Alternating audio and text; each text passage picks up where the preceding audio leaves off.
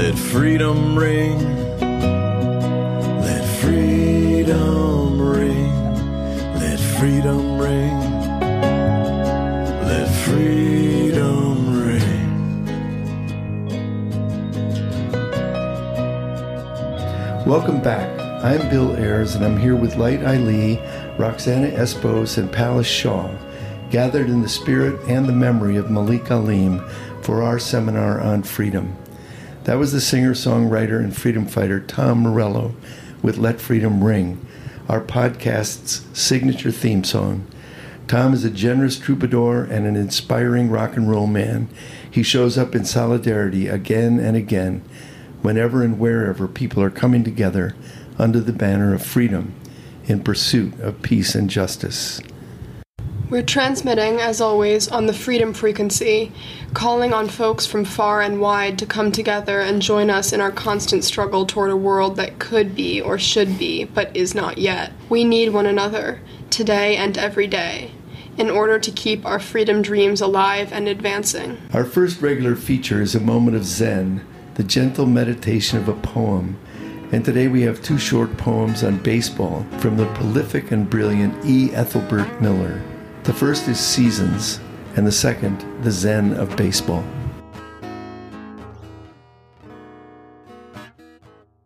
Seasons. Spring training again. Young players replace the old. The game is too short. The zen of baseball. Maybe we should play baseball by the lake. The motion of water as still as a pitcher waiting for a sign. The surrounding trees standing like coaches and managers. Who wouldn't want to walk across the lake into immortality?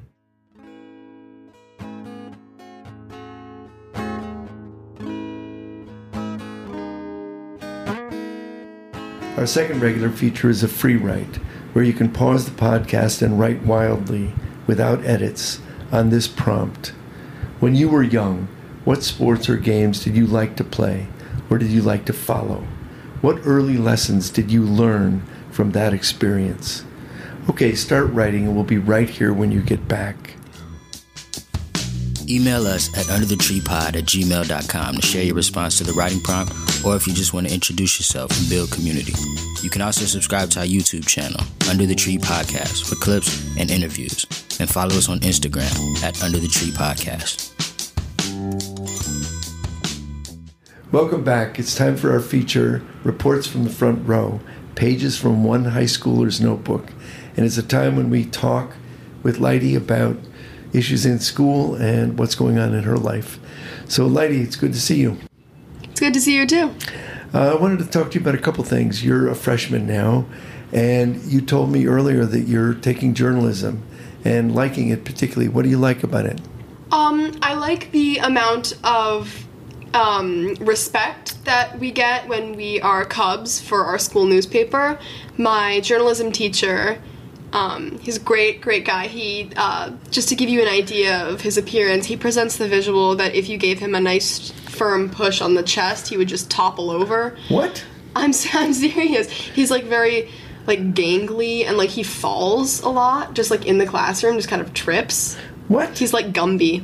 Um, I'll be damned. And that endears you to him somehow? Yeah, I think he's very funny. Yeah, he ca- whenever he walks into our classroom at the beginning of class, he'll just clap his hands together and go, "Cubs, I have something like very special for you today." And the fact that he calls us Cubs is just kind of sweet, you know? It makes me feel like seen and respected in a way that most freshmen don't get to feel because it's a really undignified place to be in your life. So, so you like writing, though. You are a writer, and you like writing. I do like writing. I think it's one of my best subjects. And I don't think of it as a subject, it's a way of expressing yourself. You're an artful writer, and you've always been a very good writer. Yeah, I mean, I, I've definitely received a lot of validation over the years of my life for my writing, um, but a lot of the time I feel embarrassed to share it with people because I don't want them to see me differently if they think that my writing is bad.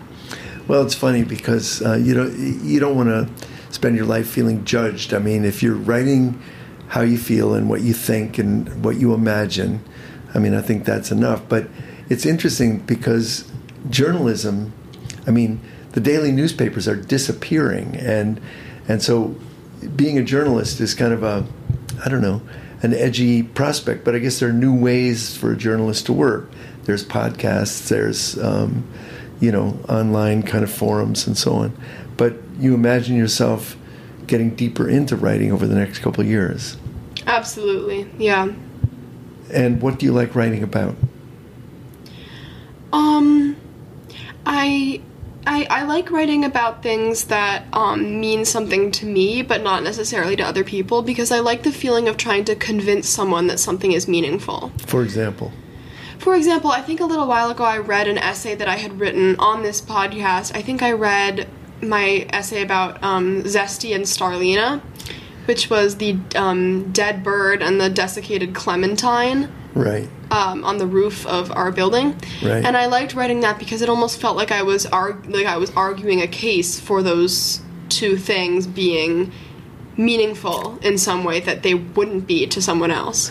Well, it's enticing uh, for our listeners because it's true that you and I recorded that, but it has not run on our podcast, and it's going to be in the next episode.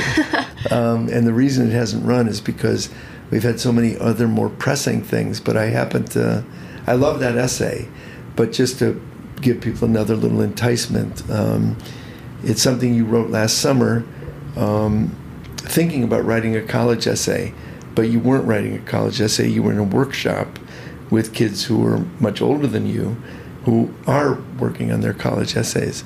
So I thought it was an interesting one, and you did read it into our tape, and we're going to run it in the next episode.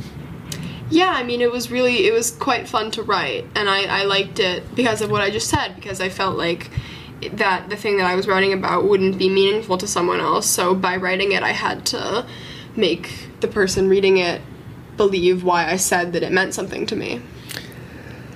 Let's shift gears a little bit. Um, you taking journalism, you're taking standard high school curriculum. Uh, part of that is you are taking physical education, right? Yes, I am. Are you a jock? No. Why do you say it like that? Um, because I hate people who like sports. What? Wait, what? Well, okay, that was hostile, but I don't. I, I kind of meant I hate people in my grade who are good at sports. Does that make sense? Not exactly, because I mean, you're taking gym class, right? Yes. And right now it's swimming, Yes. and it meets the first period of every day. First period of every day. So yes. you're in the pool the first period of every day. Yep. Don't you like swimming? I like swimming, but f- swimming first period in the school pool means that my hair and makeup and clothes and skin and just everything is just completely messed up for the rest of the day. And you don't like that part. I don't like it. Also, my chlorine does a number on me. Like I know it's not exactly an original thing to say that chlorine is not good for me, but like me in particular, I've noticed my whole face is peeling off.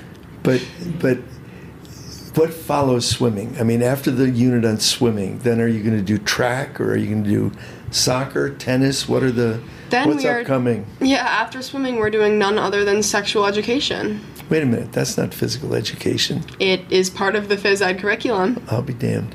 But what I'm interested in is when you make disparaging comments about jocks and people who like sports, don't you uh, don't you do things like swimming, running, walking? I mean, you have a sense of taking care of your physical being, taking care of your body, right? Um, I would say I have a sense of taking care of my body. I would not say that I would take free time to be like, oh, I should go and move around. No? I eat as healthily as I can, and I, um, you know, I, I try to like take care of my skin and take care of my hair and my body. But it, I, uh, phys- physical education, and physical like ac- like rigorous phys- or vigorous physical activity is not among my favorite time pa- like passages of time. Okay, but your your body is the temple of your spirit, so My spirit does not like to run. okay. and it it, does, it doesn't like to swim first thing in the morning. I, I will net like I can't convey to you the, the pain of waking up at 6:30 in the morning, driving to school and then jumping into a unheated swimming pool. Sounds great to me. I don't It's know. It's really, really an experience that never gets easier. Sounds tingly. Um, there's one other thing to mention about sports, though, and that is that I remember when Kaepernick took a knee and you were much younger, you were very smitten by that. You liked that. And I got you a Kaepernick jersey. And I think you liked the idea that a sports hero was standing up for justice. I did like it, and I found it fascinating that Nike chose to endorse him and that people started burning their Nike clothes because I found the whole story fascinating. and and there are other people who've stood up like that through history. Um, and, and Serena Williams is somebody I think that you admire, and so on. So, what about that? What about athletes as as people speaking up around social justice issues? I mean, I think that a lot of people don't consider athletes to be like the most kind of politically aware or um, intelligent of people. So when you see them making a choice like that for something that they believe in, you're kind of jarred by it, and in some cases, incredible, like delighted, and in some cases furious because if they're not saying the same thing that you believe in, then you're angry because you're like, this is sports, you shouldn't be like talking about politics. But if you're not that person, you're delighted because you think like this is amazing. Even these athletes are standing up for this belief. Well, but you know, the other thing to remember is, of course, an athlete isn't just an athlete. Like you are more than just one thing, one dimension. Everyone should be political. Everyone should speak out. Later in the podcast, we're going to be talking to Dave Zirin, who thinks about these issues a lot. I'm going to go talk to David Zirin, and he writes a column called Edge of Sports, and I'll be right back. All right, I'll see you when you get back.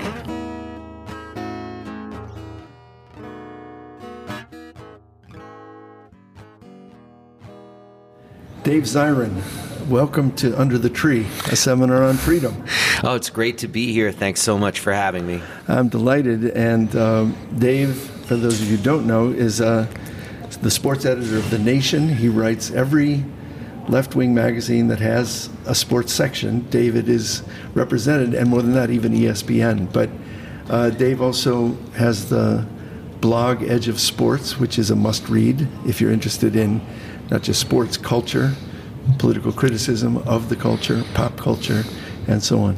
So it's really great to have you. Thank you so much. I'm thrilled to be here. I, I love the. I, I'm, I've always been curious about the name of the podcast, Under the Tree. Uh, Well, Under the Tree takes its name from uh, the Freedom Schools in 1963, when the idea, because I'm an educator, I'm a school person, the idea is that um, education can happen anywhere. It can happen in a community center, a basement, a porch, or just under a tree. People gather and ask important questions of the universe. And part of why it's such a thrill for me to have you on is you ask important questions every week, and uh, I appreciate you.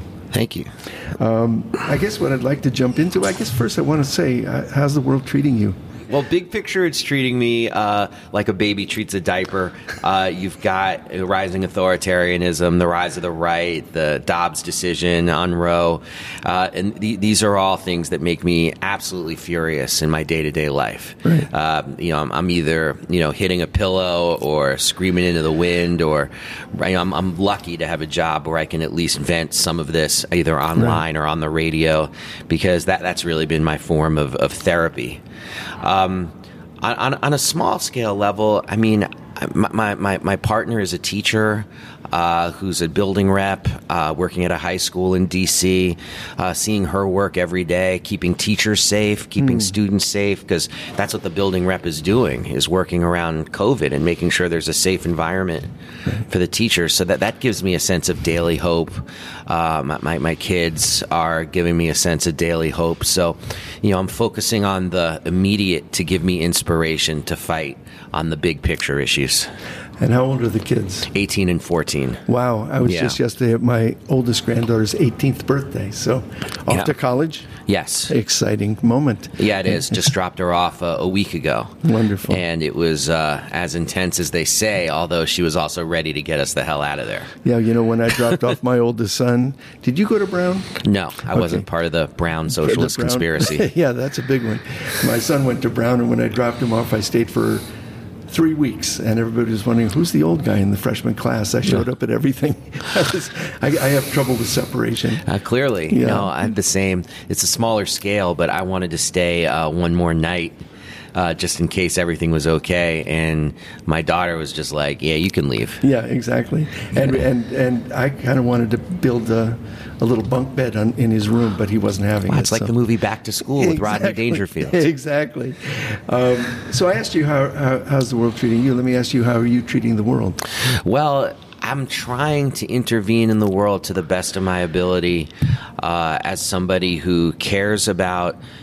Uh, issues of social justice, cares about issues of labor, anti-racism, Palestinian rights, you know, looking for opportunities to intervene where I can. And then there's trying to use sports as kind of this ideological Trojan horse as a way to reach people who might otherwise not be into politics, but they're into sports. So a way to try to reach sports fans and get them into politics. And also, I have to say, reach political people and try to get them into understanding sports because I think it's a really important lens to understand the world. Say more about that because that's one of the things that's drawn me to you again and again is you're inviting people to see sports not as some distraction but as something central to our culture. Well, imagine two scenarios. One is one person screaming about uh, democracy, and the and the other person is is yelling about uh, the need for a strong leader, authoritarianism. Imagine a conversation like red state versus blue state, and all the ways that we're divided up in our society, back and forth, back and forth.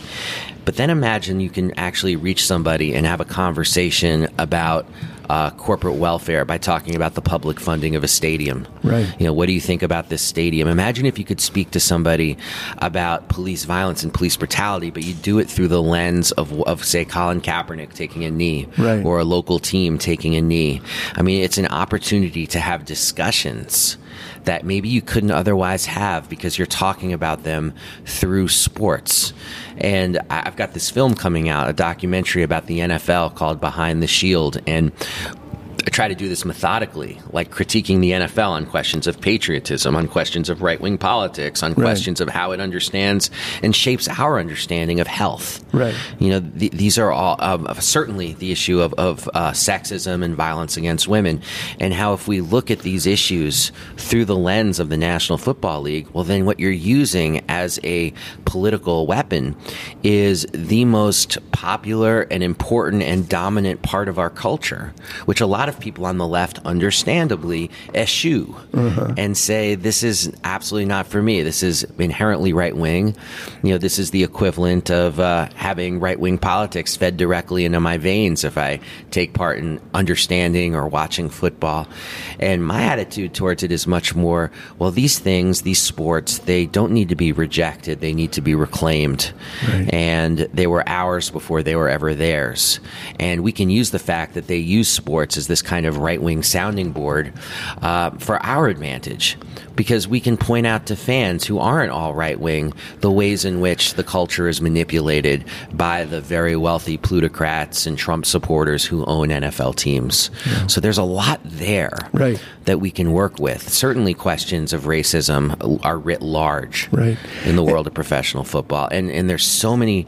So this is just one example, though, but it's really all kinds of sports: the World Cup, the Olympics. Right. Uh, there's so many ways in which sports are political that we can that we willingly sometimes on the left remove ourselves from those conversations. Right, it's kind of it's kind of organizing 101. Mm-hmm. You have to meet people where they are, and a lot of people are in the stadium, like a lot of people in in the pews in church. I mean, Mm-hmm. and to, and to pretend that that's somehow off limits for our ability to have a conversation is a little nuts.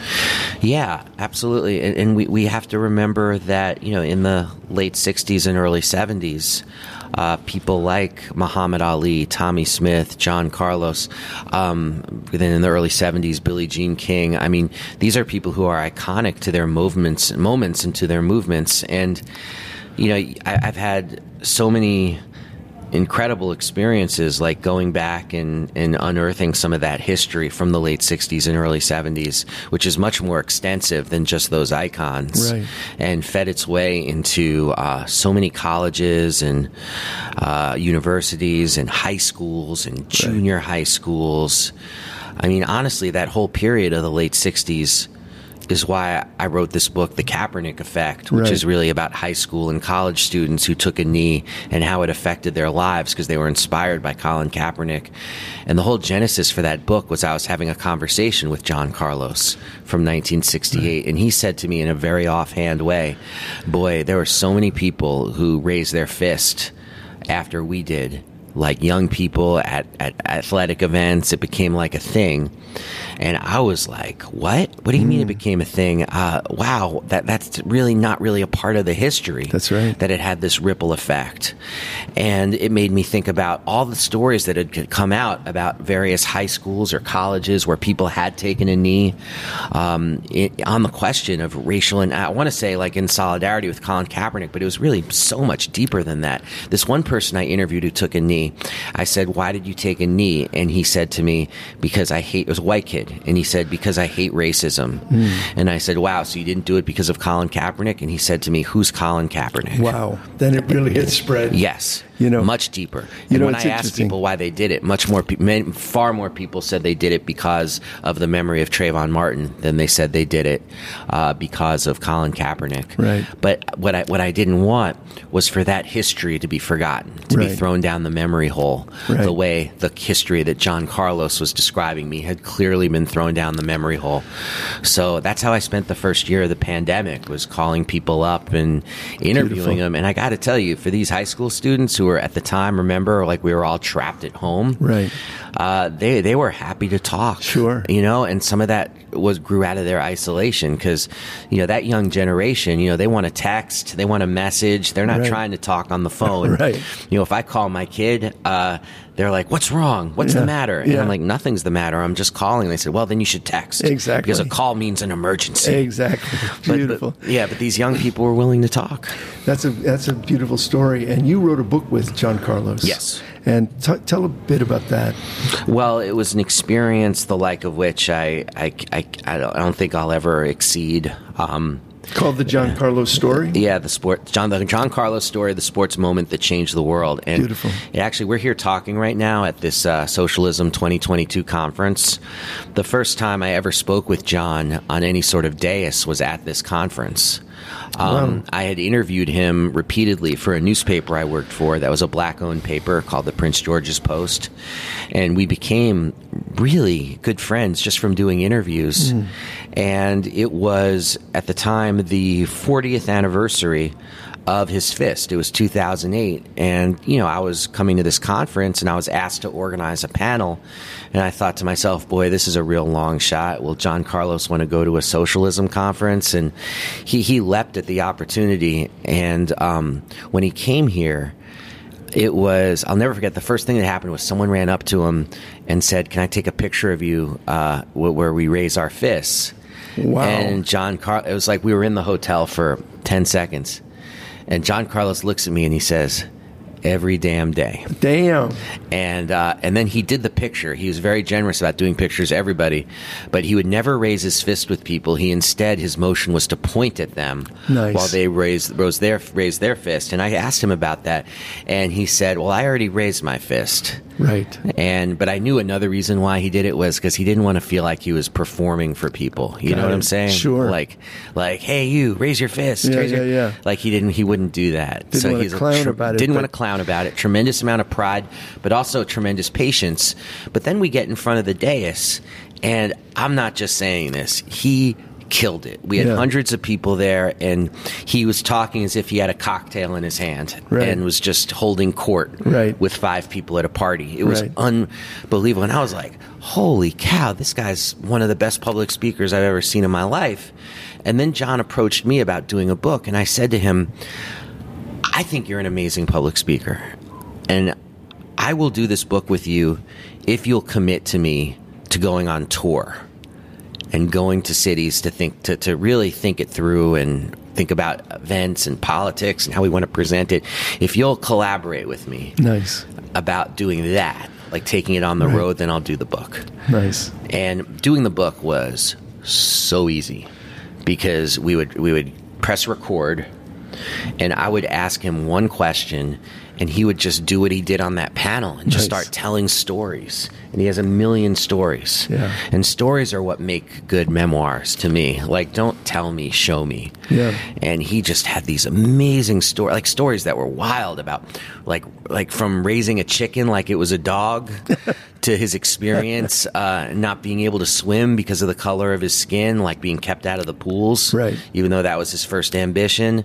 I mean, so so school, so um, seeing Malcolm X on the street in Harlem and running down the street asking him questions, Wow. uh, being called into King's hotel room in early '68 when Dr. King was deciding to support their boycott of the '68 Olympics, Right. and he remembers verbatim the discussion with King, like these really incredible stories. Beautiful. And all I really need to do, we needed to do was then organize them for the book. It wasn't the case where I was just like, oh, there's not enough material here, or you know, trying to pull stories out of him, or anything like that. Like he'd been waiting to tell this story for 45 years. Right. And I, I heard him at that point, and I've heard you speak many times.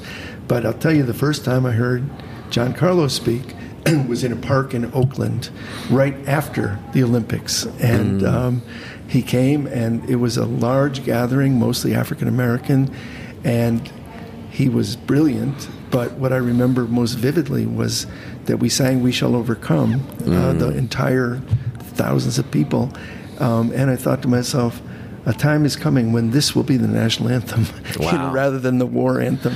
But it, it was such a moving experience being in a park and experiencing John Carlos and Tommy Smith was there too, That's right after the event. Yeah, One of the things that, that that's so amazing. it is amazing. What a story. What year was that? 68, I believe. But Ah. you know, the thing that the the other thing to note is that the attack on Smith and John Carlos at that moment, as usual, it wasn't them who they were after. They were after the idea that this idea would spread, and it did spread, and Exactly. and maybe the attack on them. But I always feel this way when. When the attack comes on somebody like Edward Said or Susan Sontag, they're not the target. It's a high school teacher in Nebraska. You know, Exactly. It's the same that someone once told me. It was very wise about um, about HUAC and McCarthyism. It's like what gets all the publicity and the memory is the attacks on Hollywood, but th- those were actually quite narrow. Right.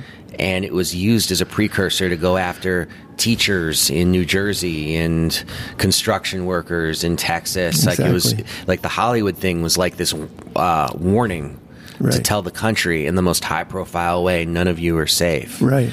and it was similar um, in this uh, uh, research for a talk I'm doing here on the conference, which is called uh, "Playing Through Fire: Athletes in a Time of Reaction." To talk about what is the social responsibility of athletes if we're living in a time of, you know, growing authoritarianism uh, and violence. Um, I look at the experience of, of the Arab Spring, Right. and one of the things that we don't talk about enough that I'm going to say a few words about today is the ways in which, like, athletes were systematically targeted who were part of the movement. Right. Like, it was really important. I mean, this was in Bahrain, this was in Egypt. Uh, they went after the athletes. Right. Big numbers. They had a whole department in Bahrain with a list of it, and they put 150 athletes in prison and tortured them. And these are people who are very famous. Like the, the, the, these are the LeBron Jameses and Steph Currys Right. and uh, Brittney Griners of uh, Bahrain, and they they brutalized them. So, what is the social responsibility of athletes at this moment? Well, I think there, there's the responsibility. I mean, as Alice Walker said, you know, resistance is the secret of joy. There's a responsibility to resist and figure out how to resist uh, in, in more difficult circumstances. So I try to look at some examples of what it means, like right now, to speak out against the Dobbs decision, for example. And I talk about a couple of examples, what it means to uh, express solidarity with trans people, particularly trans kids in the world of sports, why it's important to defend Brittney Griner and fight for her to come home and put pressure where it should be, which is on the Biden administration to do their job and get her home. I mean, the, the, these th- these are things that, that athletes can do. I think looking at labor in sports is really important. The minor leaguers have just uh, organized themselves, uh, organized themselves, and after decades, they have the Major League Players Association, which is one of the strongest unions in the United States, working to organize the minor league players. And you know, the average baseball player makes about uh, four million dollars a year. The minimum is seven hundred grand a year, and an average minor league player makes between five grand and fourteen grand a year. Wow. Um, poverty rages. They all have second jobs. Right. It's like seasonal work. Right. And meanwhile, the gap, as anyone will tell you, between, say, a decent major leaguer and a AAA player is razor thin. Wow. You know, if you're a Yeah. AAA player, you're one of the best players in the world, and whether or not you make the team is, is a whim. And I, this was something I always banged the gong about uh, in the so-called steroid era in Major League Baseball. Is how can you not expect people to take performance-enhancing drugs when the rewards, when the margins are so thin and the rewards are so great? Yeah, I mean the, the uh, it's absolutely incentivized. I mean, Yes. it's like teachers are incentivized to be stupid because all Mm. that counts is the test score. They're incentivized to cheat Mm-hmm. uh, because that's all that counts, and and that's a catastrophe for the enterprise. Really. Yeah, and that that showed up in school districts, of course. Of course. Where I live in D.C., huge scandal under the long time ago superintendent, but whose imprint is still on the system, Michelle Rhee. The worst. I Yes. mean, she was really, for The me, worst. Uh, uh, really the worst. Um, y- y- you talk about the responsibility of athletes, and the chorus that's going to respond to you says athletes should stay in their lanes. Mm-hmm. What's your response to that? My response to that is, is uh, first of all, I would say, should Muhammad Ali have stayed in his lane? Well, some people would say yes. Some people would say yes, Yes. even to this day. Exactly. They would say yes. So if they said yes to me about that, I guess I would, I would ask the question about why do politics just have to be for people with bad haircuts on Capitol Hill? Right. And isn't being political all of our responsibility? And why should you sign your way a right to be political just because you're an athlete? And would you tell, you know, somebody who, you know, worked in an office that they weren't allowed? I mean, this is about citizenship. I just Right. saw you write down the word Well, I- citizen, I wrote Bill. it down but be- you're right Yeah. because you know, fr- from uh, the, the the incredible uh, experience that see these. It's so funny because these days, if you talk about fighting for citizenship, it's got that weird edge about uh, you know uh, uh, American nationalism and. Uh, you know all the rest of it. You know, it's like citizen. Are you, you know, undocumented? All this weird stuff. But you know very well that in the Black freedom struggle, calling for full citizenship was a radical demand. Absolutely. And this idea of being the full citizen meant that you were treated like a human being in a dehumanizing society. Exactly, and and the reason I wrote the word citizen down is because you wrote a recent article about Serena Williams, and you quoted Claudia Rankine's book, Mm-hmm. Yes. Citizen. Yes. um, and I was interested in that. Why a short article, and you singled out Claudia Rankine's outstanding book. Partly because I think the book is outstanding, and when I write, it's one of the joys of writing is you can name drop things that have had particular influence on you. And I thought what Claudia Rankine um, got, got a finger on the pulse of, which is so important, is that the difference between, say, Serena and say a Muhammad Ali, and this is one of the reasons why I think Serena had the greatest athletic career in the history of sports, is that Muhammad Ali, as a black man wanting to be a boxer, there was space for him Right. to be that. Then, of mm-hmm. course, he tried to be more, And he was more. and Yeah. he was more, and it was policed ruthlessly. Right. But Serena Williams, to me, like I- I think of her as like a sporting demolition expert. like she had to blow out space in the cave to find space for her to exist. Right. She never conformed. She never said, "I'm just going to get in where I fit in." She was always, um, always herself. Yeah. And I think that in and of itself has has a certain power. Particularly as a black woman, uh, and particularly invading from a class issue, invading this country club space coming from the public courts of Compton. Right. But she had to create that space for herself because it was not built for her. and all the tribute she's getting now. I mean, I think that's what people point to, is that she, it's her humanity that shined through in a very difficult Extremely. situation. I mean, so many difficult situations. We're speaking of someone who almost died during childbirth. And and speak a minute about that because that's common, right? Yes. I mean, oh, among black women, the um, the mortality rate for childbirth is, is a national crime, a national sin, and, and the fact that she received substandard medical care, given her uh, wealth and given her station, and, and I mean, is is such a stirring indictment of this country, and. You know, and, and it's also like right now at 41, she could probably still keep playing, but she she's been very honest about the fact that she wants to have another baby. Right. She's 41, and at her age, it's about been making a choice. Right. And for so many women, that that resonated, and I think that's one of the reasons why people are so attracted to her because she's she's not um, she's not superhuman. Like there's something about her that's just incredibly human. Yes. That people relate to. Yeah, you know this. Back to this question of staying in your lane. I, I'm, you know, the arrogance of saying "shut up and play," "shut up and dribble," is extraordinary. But it's it's also an old theme. Very old. Uh, the, and the theme of saying to Martin Luther King, for example, when he came out against the war in Vietnam, "That's not your lane. Stay Mm-hmm. in your lane." And he addressed that eloquently and consistently um, in the in the late 1960s. Absolutely. Um, and I always think of this quote from James Baldwin when he said that America is a country devoted to the death of the paradox. Like it kind of depends on the health of of capitalism, of class rule, for everybody to think that they only are what their job is. Right. And our and how many times? I mean, when we all do this, it filters down to the culture. Like, how many times have you ever been at a, a party or a get together, and one of the first things people ask you is, "What do you do?" Right. And then when you answer that question, they draw fifty assumptions immediately about who you are based on what you do. And I think that that's dehumanizing. I mean, we're so much more than our jobs. Right. And I think that when people devote themselves to killing the paradox, Right. Uh, I mean, devote themselves to living the paradox, I should say, it, it's. It, it, it, it is in of itself an act of resistance. Right. Like, I'm not just a school teacher. I'm a school teacher guitar player. I'm a school teacher poet. I'm a school Right. teacher activist. Right. This is what feeds my soul, you know? right. And, and getting, getting beyond, you know, how we pay the bills.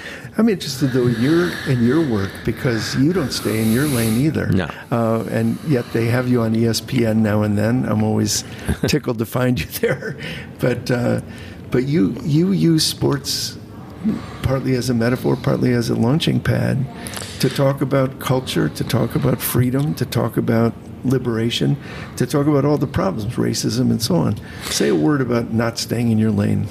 Sure. Um, well, f- first, first and foremost, uh, ESPN went under new management, and then all of a sudden, I stopped getting phone calls. I noticed that. I didn't It's, realize. it's, it's just like it, it's completely because of they put out a statement that they weren't going to be as political, that Right. they didn't want to offend people. They did all this literally right before the summer of 2020, Wow. when the sports world exploded in solidarity with people marching in the streets Right. after the police murder of George Floyd. So their timing was not exactly uh, perfect. What they were trying to do was honestly was was sort of get ahead of the curve on the backlash. So E ESPN, you know, CNN is doing it right now. This Right. idea of we're going to appeal to the right wing, right when the right wing is exposing itself as particularly fascistic. Right. You're going to start saying, "Well, we're going to do both sides here: Right. uh, democracy and the death of democracy." It's like, don't you realize what year it is and what time it is? We're, we're not debating tax cuts anymore. We're not debating future plans to curb the growth of Social Security. We're debating like the very existence of even a semblance of bourgeois democracy here, and, and the alternative is ugly as hell. Yeah, I Um, like your question. Uh, Don't you know what time it is? And so it makes me want to ask you, um, What? How do you name this political moment? Where are we? Well, it's in, I I think we're living in a time of, and this conference has sort of helped clarify my thoughts about this. I mean, I, we're certainly living in a time of great crisis, and we're living in a time of great reaction and the rise of authoritarianism, particularly in the United States. But we're also living in a time I see of possibility. And it's so important that we generalize from the hope that does exist. So, you know, as someone who lived in Chile, um, for myself, seeing them possibly get rid of the old Pinochet constitution and build a constitution built on principles of human rights and the election of somebody who is part of the grand student movements, you know, that, that gives me hope and inspiration. Revolutionary processes in Sudan give me hope and inspiration. Resistors around the world give me hope and inspiration. Um, in the United States, you know, it, it, it, it's tough. But when I see the Starbucks workers, when I see the Amazon workers, when I see the beginnings of student organizing after a period where you haven't seen it, you know, that gives me a sense of hope. But I don't want that hope to cloud the fact that, you know, reaction is on the march. Right. You know, I mean, Nazis, they're still covering their faces, but they're marching openly in cities in big numbers, over 100 in Indianapolis yesterday Right.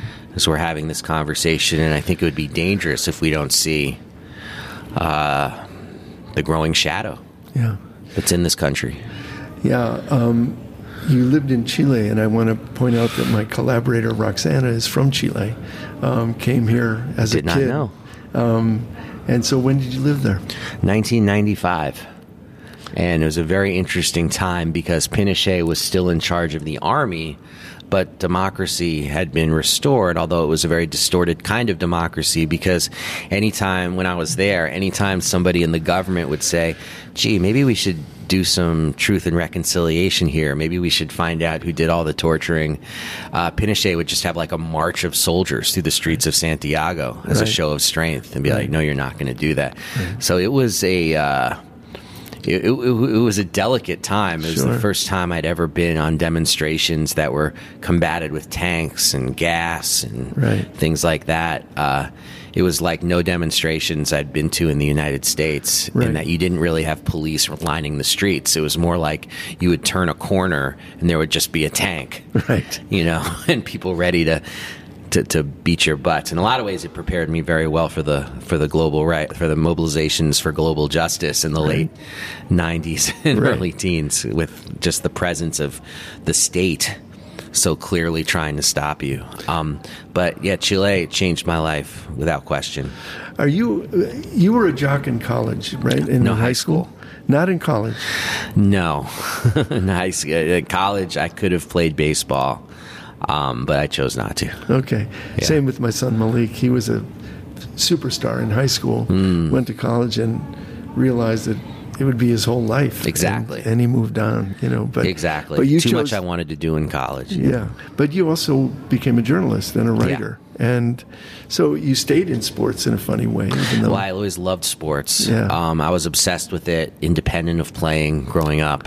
Like, followed everything, memorized every statistic. Right. Even though I didn't play sports in college, I was the, um, became the only four time sport they ever do. They would do an annual sports trivia contest, and I won it every year. That's great. So I was the first person to win all four years. They even did like an article about me in the school paper doing it, and they got the article. I still have it. Just couldn't believe that like this, uh, you know, this commie student was Right. kicking all the jocks' ass in sports trivia. It's perfect. Became like a curio. Yeah, well, you know, it's funny because my son Malik, um, who was the big jock of my kids, um, he not only loved sports and continued to love sports, but I've contended to this day that he wouldn't have learned to read or do math without the sports pages. Yeah. And and now he's a math middle school math teacher for almost Wow. 20 years. Yeah, but it was the sports that got him into doing math. He would Mm-hmm. pick up the sports page and memorize it all. It was sure. astonishing. No, I remember being really young and having a really tough time with uh, multiplication, and a friend of my mom saying to me, like, okay, if Bernard King scores eight points in the first quarter, what's he going to score for the game? And I was like, that's easy, 32. Perfect. I was like, So- I thought you couldn't do math. Oh, uh, Yeah. okay. Yeah, exactly. Um, I heard you last time we saw each other. Um, you were talking about the question, uh, which I think is a humorous and provocative question. And the question was, will there be sports under socialism? Yes. Say a word about that. Well, it was a more uh, fun time politically, so I could indulge in a fun talk as opposed to what's the role of athletes in an authoritarian society. Yeah. You know, it's a little more of a downer. But I think that sometimes people on the left uh, ignore the fact that sports are very much a part of what it means to be human. Like you, you read anthropology. I mean, as soon as people could clothe and feed themselves, they played games. And that's that's a beautiful thing. So that says to me that sports and organizing ourselves in competition that hopefully brings out the best in us and not the worst uh, is incredibly human. And of course, sports is distorted profoundly by capitalism, by our culture of ruthless competition, by our culture of you know winning isn't everything; it's the only thing. All and I think that's total garbage. I coach, I coach rec basketball, and I I always say to to, to my kids, uh, I say like, look, the goal is to honor the sport, and if we happen to win along the way. Great. Mm-hmm. It's always more fun to win. Mm-hmm. But the goal is to honor the sport, and you go out there and you honor it through your play, through your intelligence, through your hustle. You know, Bernardine and I were both little league coaches when our kids were young, and I was the worst uh-huh. because I, she was great because she took your attitude, honor the sport, but we want to win. I kind of said if the kid in center field is sitting down smelling dandelions, ah, what's the difference? But the kids didn't feel that way. Yeah. you know, and I was too loose. You know, Yeah, I think I'd much rather see too loose than too tough. Oh, of course, but but but you don't have to be either. You can be kind Yeah. of on point, which just sounds like Well, yeah, I mean, I want to use sports uh, I, the the way that a guy I know named Joe Ehrmann, who's a football coach in uh, Baltimore, uses sports. He's a former Baltimore Colt, and he started this organization called uh, the Positive Coaching Alliance, and he's my hero when it comes to this stuff. And the way we met was um, he got in touch with me. And after I wrote a People's History of Sports in the United States, which of course is part of the Howard Zinn People's History series, and he got in touch with me and he said, You know, reading Howard Zinn changed the way I coach. And uh, all he had to do was say that sentence to me, and I was. right. I was like, "You had me at hello, buddy. Yeah. You know, let's talk." Right. And he got into his whole philosophy of it to me, and winning does matter to it. Competition does matter to it. But he said the fundamental thing that matters to it, and this is what he got from Zinn, is like, have you transformed yourself as a person who believes in fighting and standing with others? And she's like, this is how you can use sports if you do it the right way. You know, I had a colleague at the University of Illinois, Chicago, named Don Hellison, and he wrote a book called Beyond Bats and Balls. And he was part of a movement of scholars. Um, they called it humanistic sports. But I co taught with him a couple of times, and he would have kids in the gym th- thinking about ethics as they played. I mean, you know, he'd have ways to get them thinking about what how much is self-care? How much is mutual aid? How much is you know uh, are we helping each other and so on? It was really really a beautiful guy. It is beautiful, Yeah. and it's so important. And we forget that out of when, per, during periods of struggle, like in the late '60s and early '70s, you get people like Jack Scott, who was attempting, uh, and he got the chance at Oberlin, where he was for a short period of time athletic director, and then they quickly got rid of him when they realized how radical he was. He hired Tommie Smith to be the track coach, Right. and but he had this whole plan about sports being used as a way to build capacity and organization and um, you know and sectors of power for people Right. who wanted to change the world now that might sound like too high a goal if there are any coaches listening right now but you really start it just by having especially if you coach boys like to have an opportunity to speak to them about why things like sexism and homophobia and racism have no place in a locker room. Mm-hmm. How you have to see everybody as, you know, a, a, in the, to use the language of sports, like that's your brother next to you. Mm-hmm. Turn around, like th- mm-hmm. these are the people that you, you you're going to link arms with. And I'll tell you, my son plays high school sports, and I always um, give a serious inquisition to the coach beforehand because I think that particularly boys sports when left to its own devices can be very toxic and create this kind of messed up at we've seen too many examples of it to ignore that and not see it as something where there is an inherency to that. Um, if you're if you're just like you got to win or die, and you, be a real man, and don't you cry, and all this stuff, and like th- that that will breed something very toxic. Malik is coaching Little League. Um, his kids are playing. But one of the things I like about his coaching, besides his inclusiveness and these lessons, but is he always says to the kids, I see you. And he's always saying, I see what you're doing and I admire it. And he gives everybody those kind of props, always with the idea that I'm, you're visible to me. You're not a, a cog in my machine. You're three dimensional. You know, back to the question of sports under socialism, I've told the story of hearing you speak um, a zillion times. Oh. I've forgotten most of it, but I remember two things because, as you said earlier, story is what you remember, um, narrative, uh, memoir, and so on. Um, but I remember you saying that under socialism, you can bring your own beer to the ballpark. Yes. And that stayed with me. you know? Yes, as opposed to spending nine dollars for a beer. Yeah, with this watered down, everything. watered down crap. Um, I think, yeah, in a socialist society, I, I guess we, we, I got. I'm sorry, I got us off topic here a little bit. Um, I think people would play sports certainly because it's part of what it means to be human, because it's a form of art.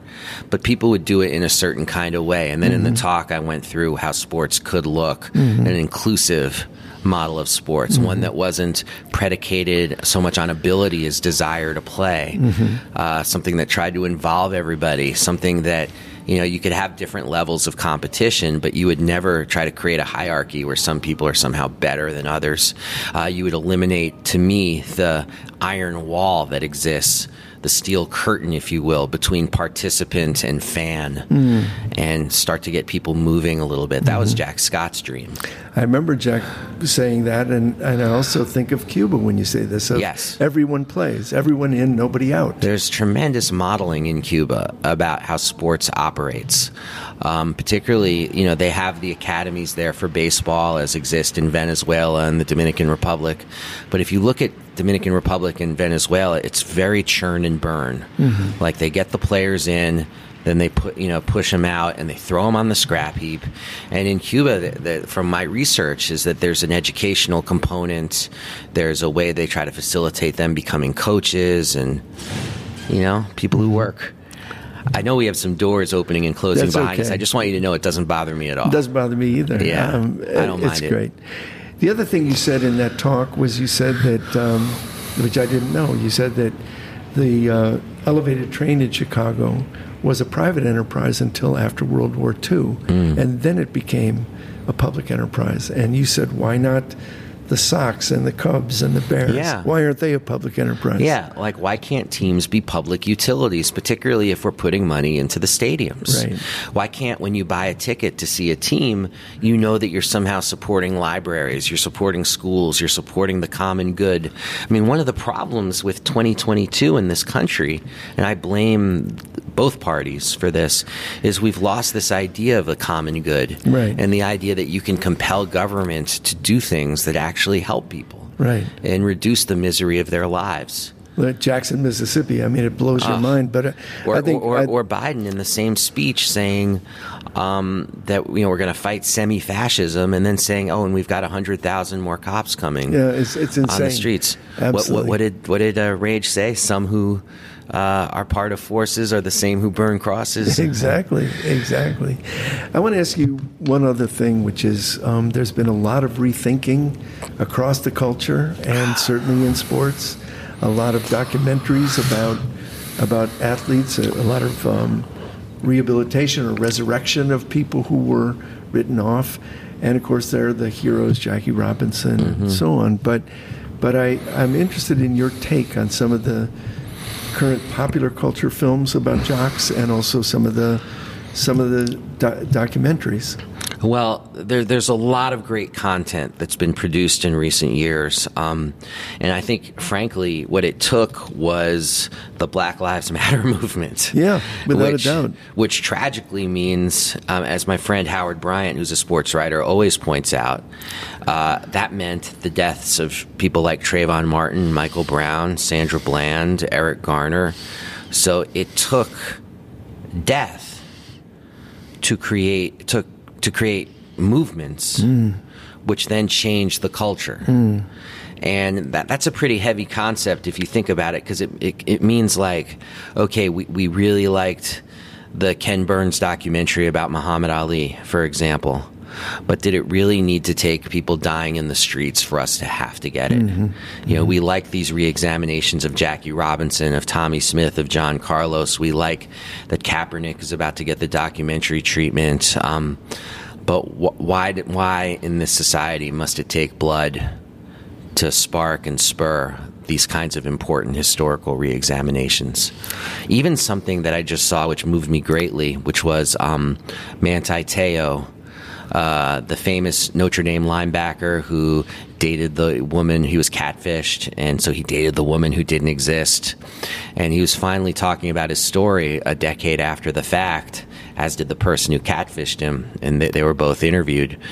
And the fact that ESPN even said to themselves, let's make something that humanizes Manti Te'o. Yeah. To me, is a legacy of the way athletes have expressed their own humanity Right. because of these movements. Right. So it's, it's really all connected. Right. Because when you can thingify an athlete, that means you can thingify a human being. Right. And movements are what provide us with humanity in the face of thingification. Right. One last question. This is a seminar on freedom. Maybe you'd say a word about, as a longtime freedom fighter and on the freedom path, what is freedom to you? Uh, freedom, a thousand percent, to me is self determination. Uh, and by self determination, I don't just mean for countries, I don't just mean for groups of people, I mean for the individual. Like, I, I- I think I want to live in a world, and I have too many friends who spend too many hours working jobs that they, that they find soul deadening.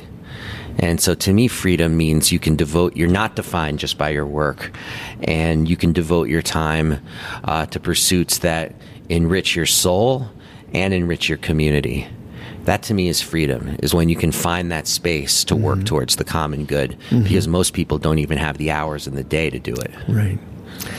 Well, Dave Zirin, I can't thank you enough for spending time with us. Um, Oh. you, you, you have been an inspiration to me, and I want everybody to go out and play hard and play hmm. fair. Thanks so much, Bill, and, and absolutely likewise to you. Total inspiration. Thank you, sir.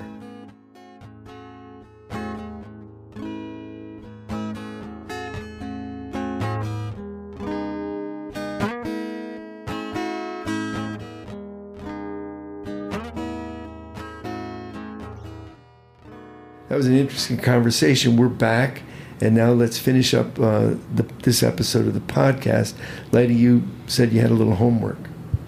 Uh, yes, so my homework is to um, find out who paid for the professional sports venues in my region, how much public money or taxes went to these private profit centers, how much profit do the owners realize, and how much of that profit is shared with you. Wow, that's a heavy research task.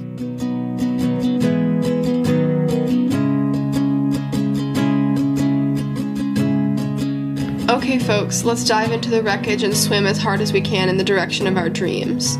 Let's try to stay all the way human. Thanks to our friends at the dazzling podcast Ergo, to my co conspirators Light Eileen and Roxana Espos, and to Palace Shaw for producing and engineering. Go forward, keep rising, and make your life more playful. With joy in my heart and freedom on my mind, until next time.